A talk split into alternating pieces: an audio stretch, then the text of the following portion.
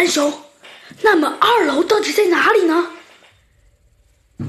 这句话呀，把小鸡墩墩、猴子警长还有弗兰熊都给说愣了。难不成？猴子警长、弗兰熊和小鸡墩墩同时对视了一眼。可是这里应该是个山洞，山洞应该不会有楼梯的呀。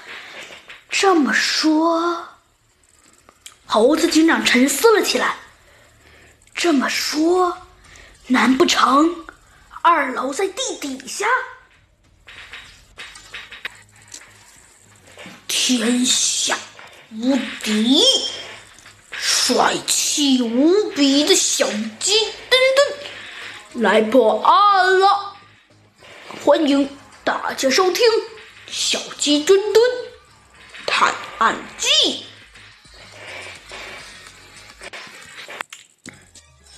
这么说，难不成二楼在地底下？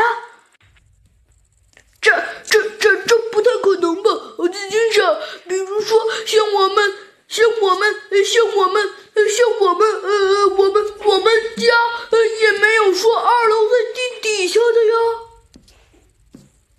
嗯，没错，小鸡墩墩，那可是。那可是，那可是，如果不是这样的话，那可是这里是一个山洞啊！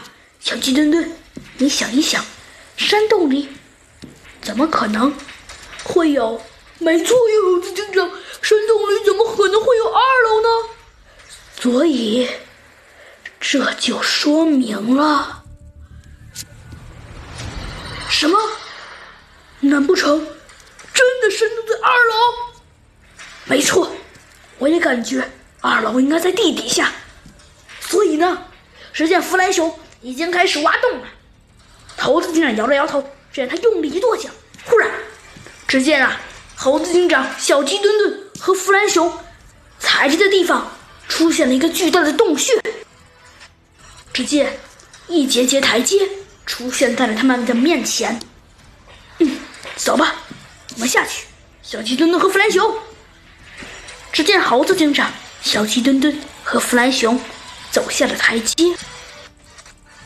只见台阶后面慢慢倒塌了。忽然，猴子警长旁边的岩石上面发出了滋滋的响声。只见一个蓝色的人影。出现在了他们的面前。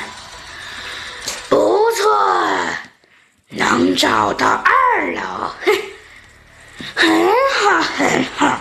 嗯，哎呀，低估你们了。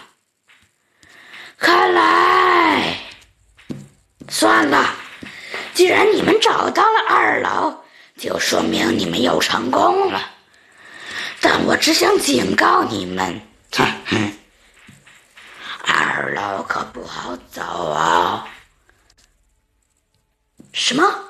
又是你，白渊先生？不错，正是我。嗯，拜拜。说着，白渊先生竟然直接挂掉了电脑。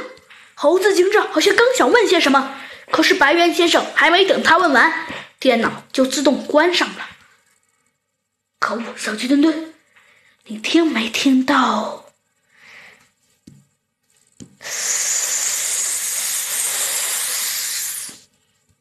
就在这时，一阵奇怪的声音传入了小鸡墩墩的耳朵里。小鸡墩墩一个机灵，一屁股坐在了地上。他左看看右看看，可是左右没有人呢。可是就在这时，一个长长的、宽宽的黑影出现在了。